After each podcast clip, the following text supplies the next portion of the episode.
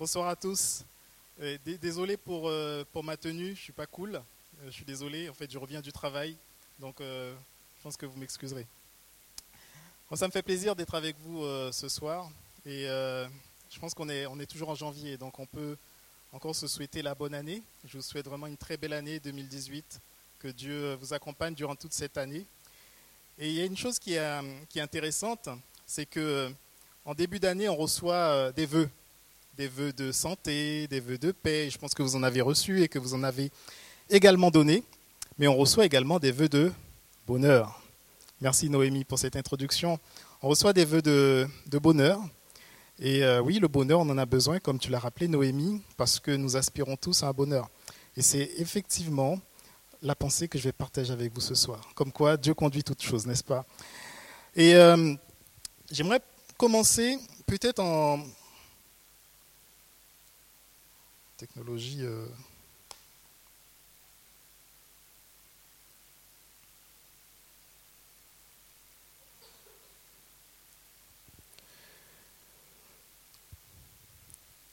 Seigneur Dieu, nous te remercions, nous te glorifions pour ton amour, ta grâce. Merci alors que nous ouvrons ta parole. Permets, Seigneur Jésus, qu'au travers de ce que nous allons partager ce soir, que notre âme, notre esprit, tout notre être vraiment soit nourri. Assiste-nous pendant ces quelques minutes, Seigneur, que nous allons, pendant lesquelles nous allons parler de, de, ce- de cette thématique, le bonheur. Aide-nous, Seigneur Dieu, à vraiment voir la réalité vraiment biblique du bonheur, ce à quoi tu nous appelles. Nous bénissons ton Saint-Nom et moi-même, qui ai le privilège d'apporter ta parole, permets simplement que je sois un canal par lequel tu veux parler à tes jeunes, à, tes- à ces jeunes filles, à ces jeunes garçons, ces jeunes gens qui sont ici ce soir. Dans le nom de Jésus. Amen. Le bonheur. Chacun de nous aspire au bonheur, n'est-ce pas? Chacun de nous aspire au bonheur. Et vous savez, les maisons d'édition l'ont bien compris, puisque euh, il suffit pour cela d'aller euh, se promener dans n'importe quelle librairie, dans n'importe quelle ville dans le monde. Vous allez dans le rayon, dans les rayons euh, psychologie, développement personnel, et vous allez trouver pas mal de bouquins, de livres sur le bonheur, comment être un bon ami, comment être un bon collègue, comment être, euh, comment être un bon mari.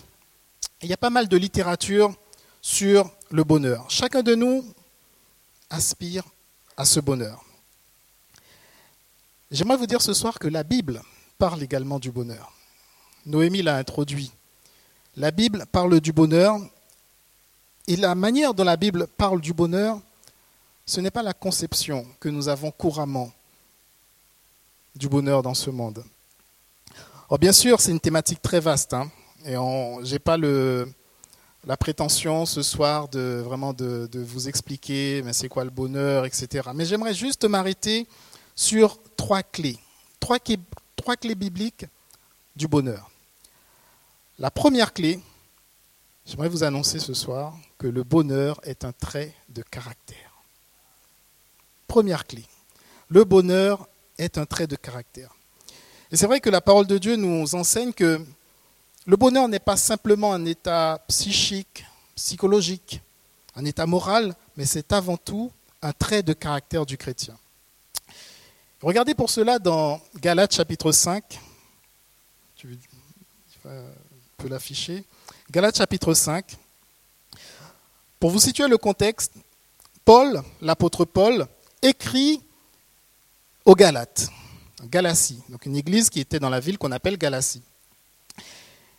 Et Paul va énumérer les, traits de caractère du chrétien. Et il va dire, dans le verset, au verset 22, verset 22 et verset 23, Galates chapitre 5, mais le fruit de l'esprit, c'est l'amour, la joie, la paix, la patience, la bonté, la bienveillance, la fidélité, la douceur, la tempérance. La loi n'est pas contre ces choses. Le fruit de l'esprit, c'est l'amour, premièrement. On ne va pas s'attarder dessus ce soir, mais ce dont nous allons parler, c'est la joie. Et la joie, le bonheur, vient en deuxième position. C'est un trait de caractère du chrétien. Et quand on parle de trait de caractère, on parle de quelque chose qui est, euh, qui est permanent. Par exemple, quelqu'un qui, euh, qui a un trait de caractère colérique, en général, il est en permanence colérique. À l'inverse, quelqu'un qui a un trait de caractère plutôt flegmatique, calme, Il sera en permanence comme ça. Un trait de caractère, c'est quelque chose qui est permanent. Et c'est vraiment la distinction que j'aimerais que, que l'on fasse ce soir entre le bonheur et le plaisir. Parce que bien souvent, nous avons tendance à mélanger, les, à avoir une mauvaise conception du bonheur en disant, mais je vais chercher à avoir beaucoup de plaisir, et puis comme ça, je vais être heureux, joyeux. Mais il y a une différence entre le bonheur et les plaisirs. Le bonheur, c'est quelque chose de permanent. Noémie l'a rappelé dans la définition qu'elle nous a donnée en introduction. Alors que le plaisir, les plaisirs, c'est quelque chose de passager. Alors bien entendu, il y a des bons plaisirs. C'est pas ce que je suis en train de dire. Je suis pas en train, je suis pas en train de dire que tous les plaisirs sont à mettre à la poubelle. Il y a de très bons plaisirs. On peut avoir un bon plaisir à partager euh, une bonne raclette, une bonne fondue, n'est-ce pas? Je parle de ça parce que je suis un très grand gourmand. On peut avoir aussi un très bon plaisir après peut-être euh, une, trois mois, quatre mois, une année de travail ou une année à l'école. On est fatigué et puis on a envie de s'offrir une, séance de thalassothérapie. C'est un bon plaisir. On peut avoir également, euh, pendant l'été, se faire un petit plaisir, une semaine au bord de la plage, façon fariente, un cocktail, all inclusive, dans les Caraïbes. Ce sont des très bons plaisirs. La Bible n'est pas contre cela. On peut également trouver un certain plaisir à faire du sport pour les grands sportifs, que je ne suis pas. Et je ferme la parenthèse.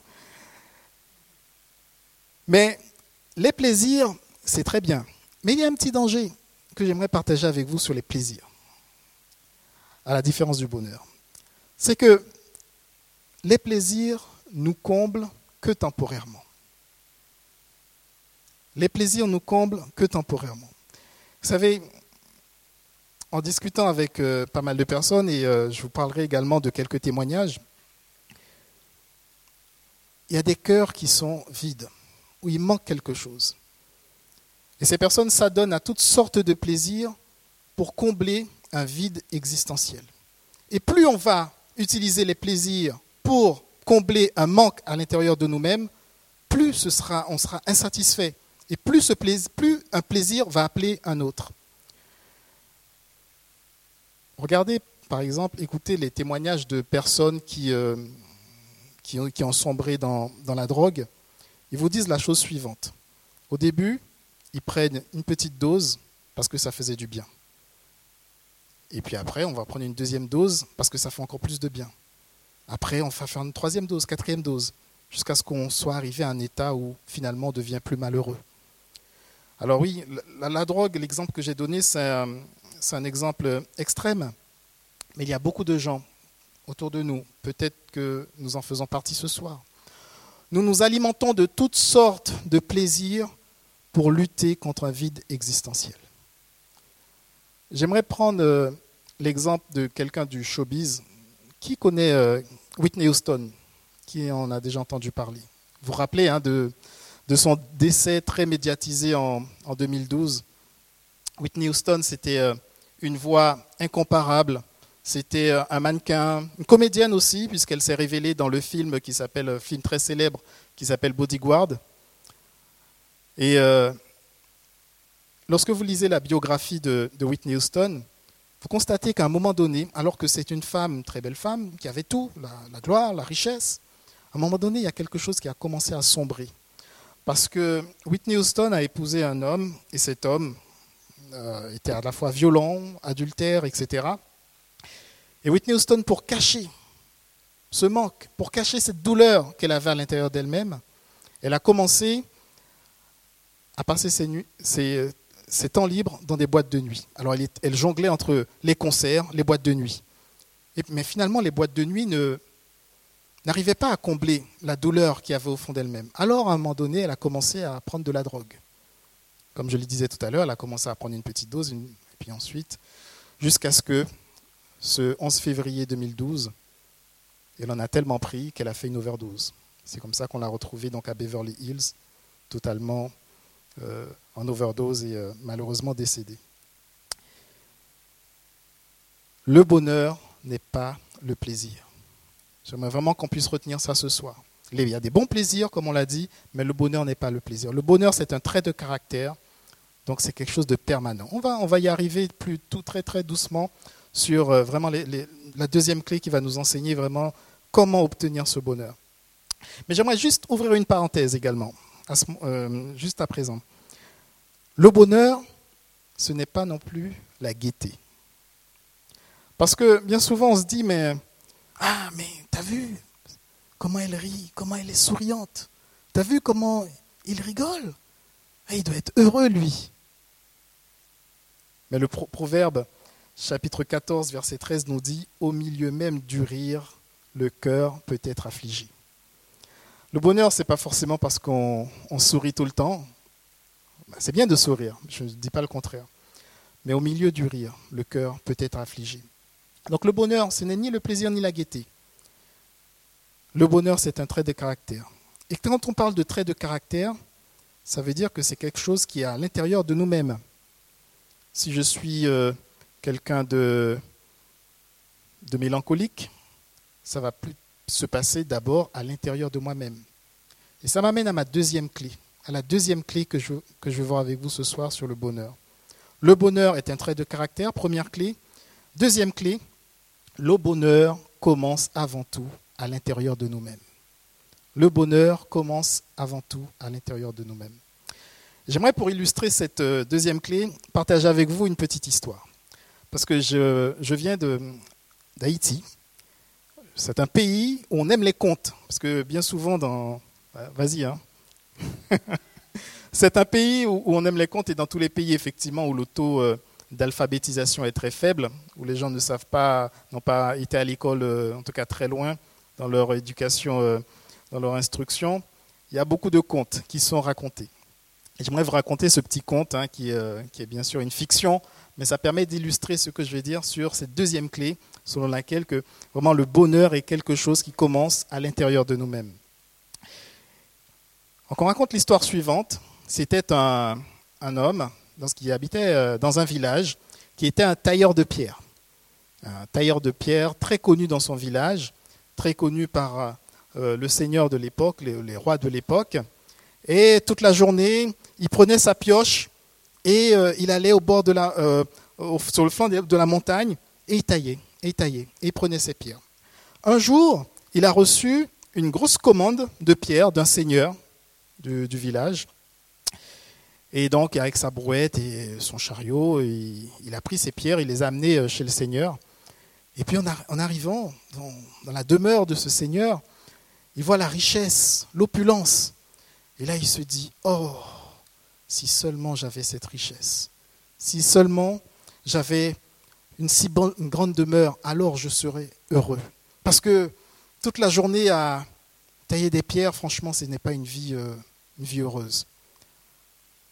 Alors le génie de, la montagne l'a écouté. Il lui a dit, ben, mon ami, si tu veux euh, avoir la richesse de ce Seigneur, je vais te la donner. Alors il est devenu riche, aussi riche que le Seigneur. Alors à ce moment-là, alors qu'il était dans sa richesse, il y a un roi qui passe dans le village. Et à ce moment-là, tout le monde s'incline pour saluer le roi, pour accueillir le roi. Alors là, il se dit en lui-même, ah mais j'ai la richesse, mais il n'y a personne qui s'incline quand je passe dans les rues du village. Si seulement j'étais un roi, alors je serais heureux que tout le monde s'incline devant moi. Le génie de la montagne l'a entendu.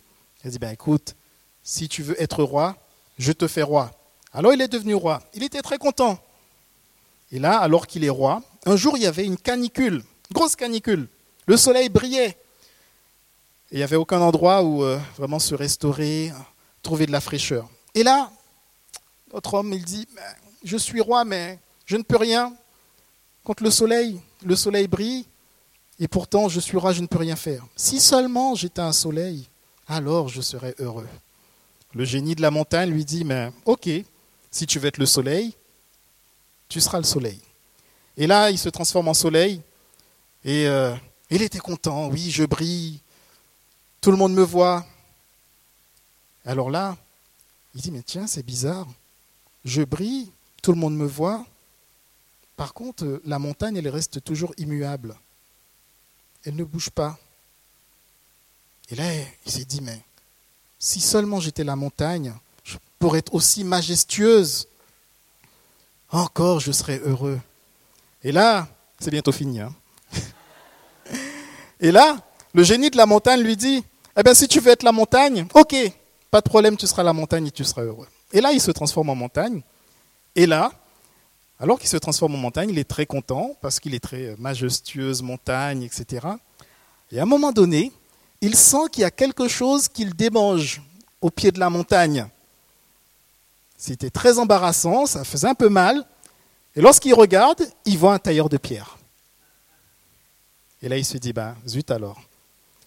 Tout ça pour vous dire effectivement que, oui, nous sommes des fois, nous avons ce, cet esprit de tailleur de, pierre à l'intérieur de nous-mêmes parce que nous courons après pas mal de choses et nous disons, mais Seigneur, oui, merci de m'avoir donné un travail. Bah, si j'avais un salaire plus important, peut-être que je serais plus heureux. Seigneur, merci parce que tu as permis que je sois dans cette école. Mais si j'étais euh, peut-être à New York, euh, dans une grande université, je serais peut-être plus heureux. Seigneur, je suis une jeune fille, j'ai besoin de me marier. Peut-être que si tu me donnais un, beau jeune homme, je serais plus heureuse. Je suis un, jeune garçon.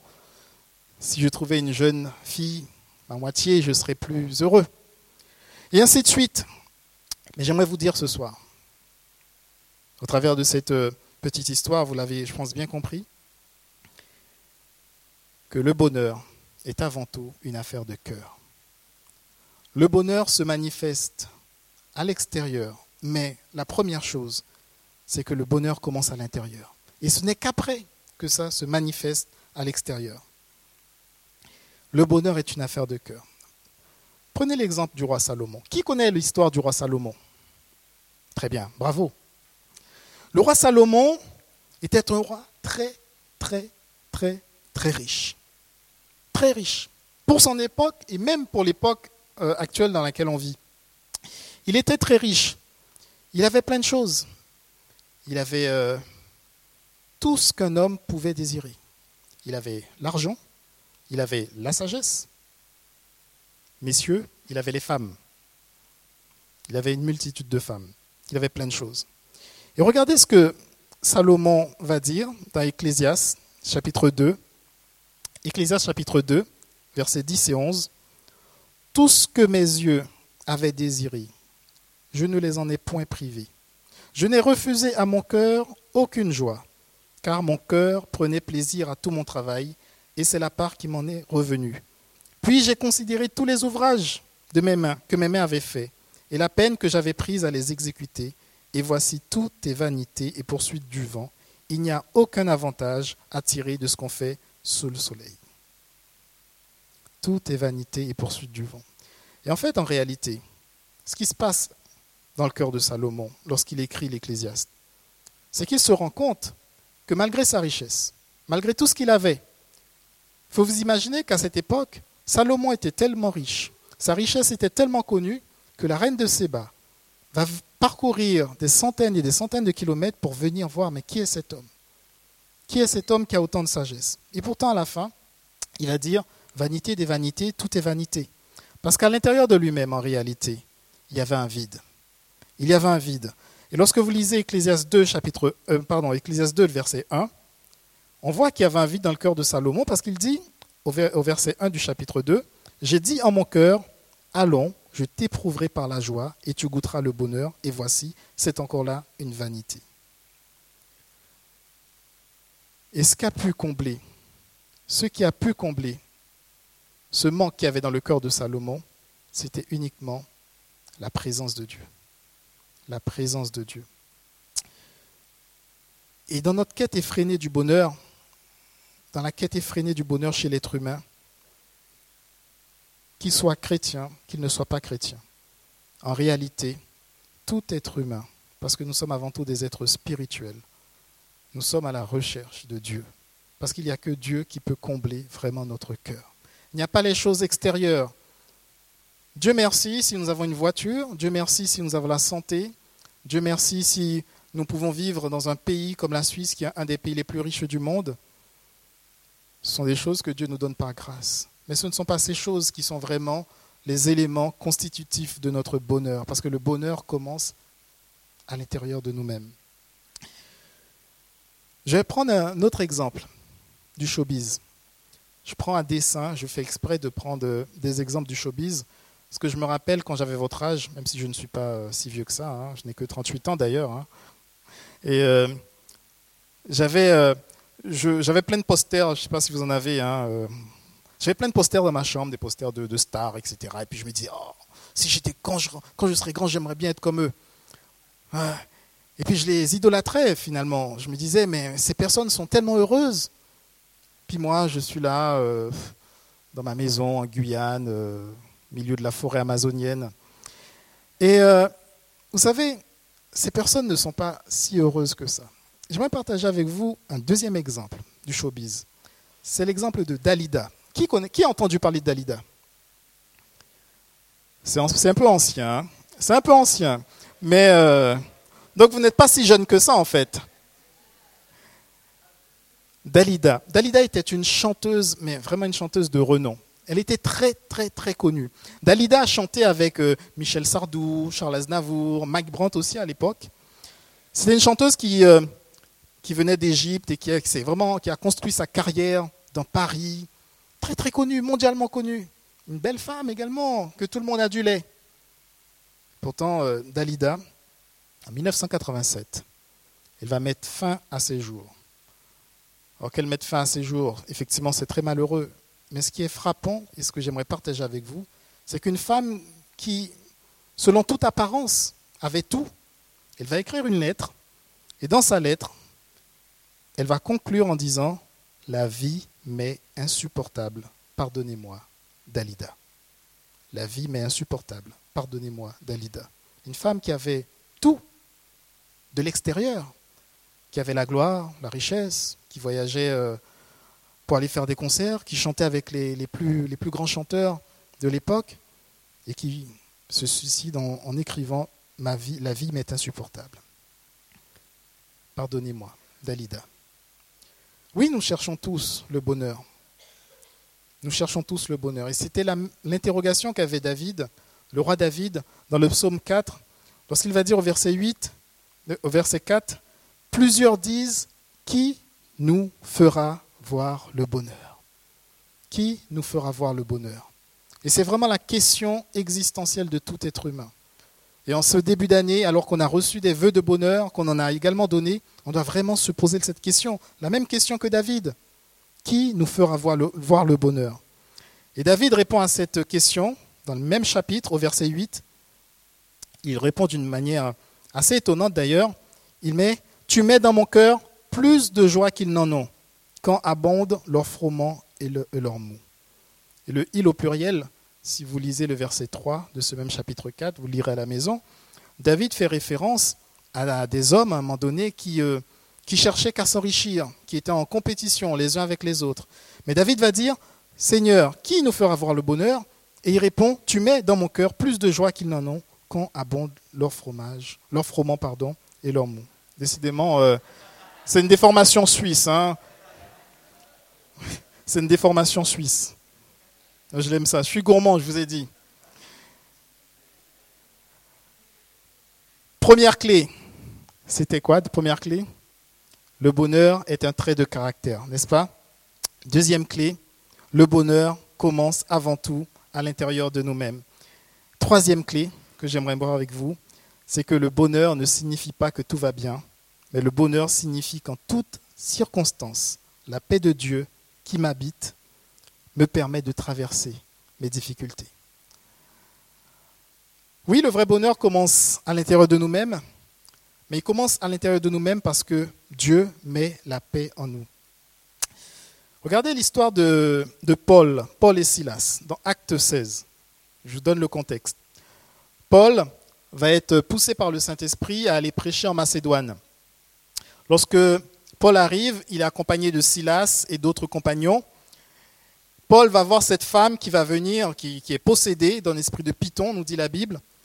Et euh, cette femme va apostropher, va vraiment crier vers euh, euh, Paul et Silas. Et Paul, à un moment donné, va se retourner et va chasser cet esprit démoniaque qui, qui, habitait cette femme. Et puis, la Bible nous dit que ceux qui possédaient cette femme, qui euh, tiraient un profit du fait qu'elle euh, qu'elle était possédée, eh ben, ils vont se mettre en colère contre Paul et Silas. Ils vont appeler Paul et Silas sur euh, la place publique. Ils vont, les faire ils vont faire juger Paul et Silas et les deux vont être enfermés en prison. Ce qui est étonnant, c'est que alors que ces deux sont en prison, et je peux vous garantir, ça n'a rien à voir avec les prisons suisses hein, à l'époque. C'est vraiment des conditions horribles à cette époque. Verset 25, au chapitre 16 du livre des Actes, on voit que vers le milieu de la nuit, Paul et Silas priaient et chantaient les louanges de Dieu, et les prisonniers les, prisonniers les entendaient. Alors qu'ils sont en prison, ils ont été condamnés injustement, ils sont habités d'une paix, d'une telle paix qui leur permet de chanter dans leur tribulation. Parce que la vraie paix, le vrai bonheur, celui qui vient de Dieu, nous permet de transcender les circonstances de nos vies. La vraie paix, le vrai bonheur, nous permet de prédominer sur la peur, sur la douleur, la souffrance, les déceptions. Je ne sais pas quelles sont les déceptions que tu vis en ce moment dans ta vie, mais sache que Dieu est capable de te donner la paix. Et avec cette paix-là, en cette année 2018, tu seras heureuse, tu seras heureux. Je vais bientôt terminer, mais je souhaiterais partager avec vous, euh, terminer sur le message que vraiment Jésus a laissé, nous a laissé en parlant de paix, de bonheur. Premièrement, Matthieu chapitre 5. Jésus voit cette foule. Il sait lire dans les pensées, il sait lire dans les cœurs. Il voit que cette foule est en détresse et cette foule s'approche de lui. Et dans Matthieu chapitre 5, Jésus va faire un discours qui reste pour nous les chrétiens un discours vraiment poignant. C'est le discours qu'on appelle les béatitudes. Ce qui est frappant, c'est que Jésus ne va pas dire à cette foule, Heureux serez-vous lorsque vous deviendrez riche. Il a dit le contraire. Heureux serez-vous lorsque vous serez simple. Il n'a pas dit non plus, Heureux serez-vous lorsque vous serez mis sur un piédestal, lorsque vous serez dans la gloire, lorsque vous serez célèbre. Au contraire, il leur a dit, heureux serez-vous lorsque vous serez humble. Il n'a pas dit non plus, vous allez connaître le bonheur, vous allez être heureux lorsque tous les problèmes cesseront, lorsque vous ne serez plus persécutés. Au contraire, Jésus leur a dit, vous serez heureux quand vous serez persécutés. En gros, c'est tout, c'est une conception totalement différente. Totalement différente de la conception que nous avons habituellement du bonheur. Et cela me permet de vous d'attirer votre attention sur euh, les enseignements des fois que nous avons.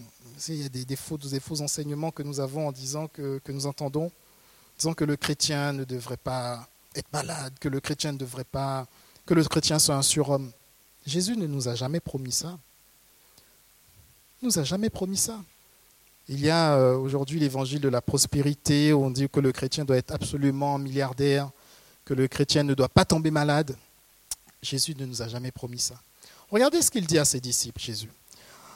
Il dit à ses disciples dans Jean chapitre 16. À ce moment-là, dans Jean chapitre 16, Jésus sait qu'il va être livré, il sait qu'il va quitter ses disciples, qu'il va les laisser ses disciples et que ces derniers auront pour mission d'aller prêcher l'évangile.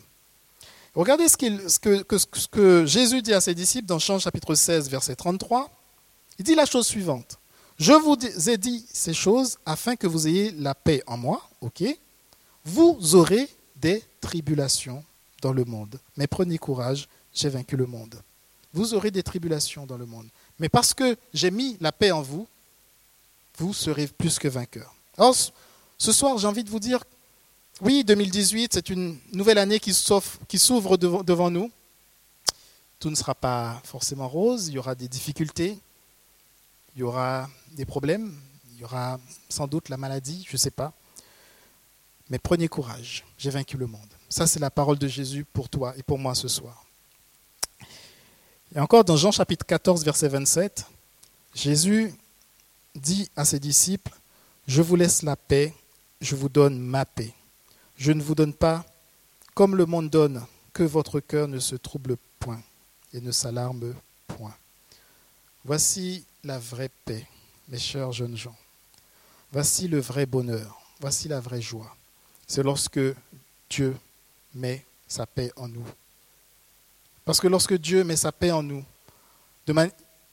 nous avons en nous le trait de caractère, comme l'a décrit Paul, où quelles que soient les circonstances, quelles que soient les difficultés que tu traverses ce soir, que tu traverseras demain, tu seras heureux, heureuse, parce que Dieu est à tes côtés, parce que Dieu est au contrôle de ta vie. Oui, le bonheur, selon la Bible, comme nous l'avons vu, la première clé, le bonheur est un trait de caractère. Le vrai bonheur commence avant tout à l'intérieur de nous-mêmes. Et le bonheur ne signifie pas que tout va bien. Il ne signifie pas que tout va bien, mais il signifie qu'en toutes circonstances, la paix de Dieu qui m'habite me permet de traverser les difficultés et les obstacles de ma vie. Alors en cette année 2018, il y aura des combats. Peut-être as-tu déjà des combats dans ta vie. Peut-être qu'il y aura des difficultés de différentes natures qui vont survenir en 2018. Mais mon vœu le plus cher, le vœu de bonheur que j'aimerais te formuler ce soir, c'est que la paix de Christ, comme dit euh, l'apôtre Paul dans Philippiens au chapitre 4, la paix de Christ qui surpasse toute intelligence, garde vos cœurs et vos pensées pendant toute cette année 2018. C'est mon vœu pour vous ce soir. Amen. Seigneur Dieu, nous te remercions. Alléluia. Béni soit ton nom, Seigneur Jésus. Nous te remercions, nous te louons, nous te glorifions parce que ta parole, Seigneur, nous éclaire. Merci vraiment de nous avoir parlé ce soir et vraiment c'est ton Saint-Esprit qui a dirigé cette pensée et nous l'avons vu, tu l'as prouvé. Merci vraiment de mettre ta paix en nous, Seigneur Jésus, parce que tu ne nous as pas promis une vie euh, sans tracas, sans soucis. Mais ce que tu nous as promis surtout, c'est que tu serais avec nous chaque jour jusqu'à la fin du monde. Quelles que soient les difficultés que nous traversons ce soir, que nous aurons à subir en 2018, nous savons que tu seras là, à nos côtés, et qu'avec ta présence à nos côtés, nous aurons cette paix, nous, serons heureux, heureuses, et que cela se manifestera après par l'extérieur. Mais aide-nous, Seigneur, à l'intérieur de nous-mêmes, à être dans la paix, à ne pas chercher à combler les vides, les manques que nous avons à l'intérieur de nous-mêmes par toutes sortes de plaisirs, mais aide-nous à combler cela uniquement par ta présence. Aide-nous, Seigneur Jésus, à nous rapprocher de toi, dans le nom de Jésus. Amen.